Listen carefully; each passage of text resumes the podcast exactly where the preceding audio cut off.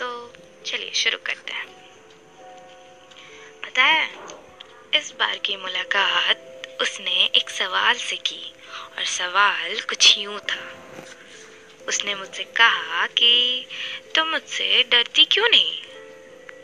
जी हाँ थोड़ा अटपटा सवाल है ना, मुझे भी लगा था। उसने मुझसे कहा कि, तुम मुझसे डरती क्यों नहीं? मैंने दो मिनट सोचा, और फिर जवाब दिया। सुनो हाँ मैं तुमसे डरती नहीं हूँ। मैं तुमसे डरती नहीं हूँ, इसलिए तुमसे इश्क करती हूँ, मोहब्बत करती हूँ। जिस दिन तुमसे डरने लगी, फिर कभी मोहब्बत नहीं कर पाऊँगी, कभी भी इश्क नहीं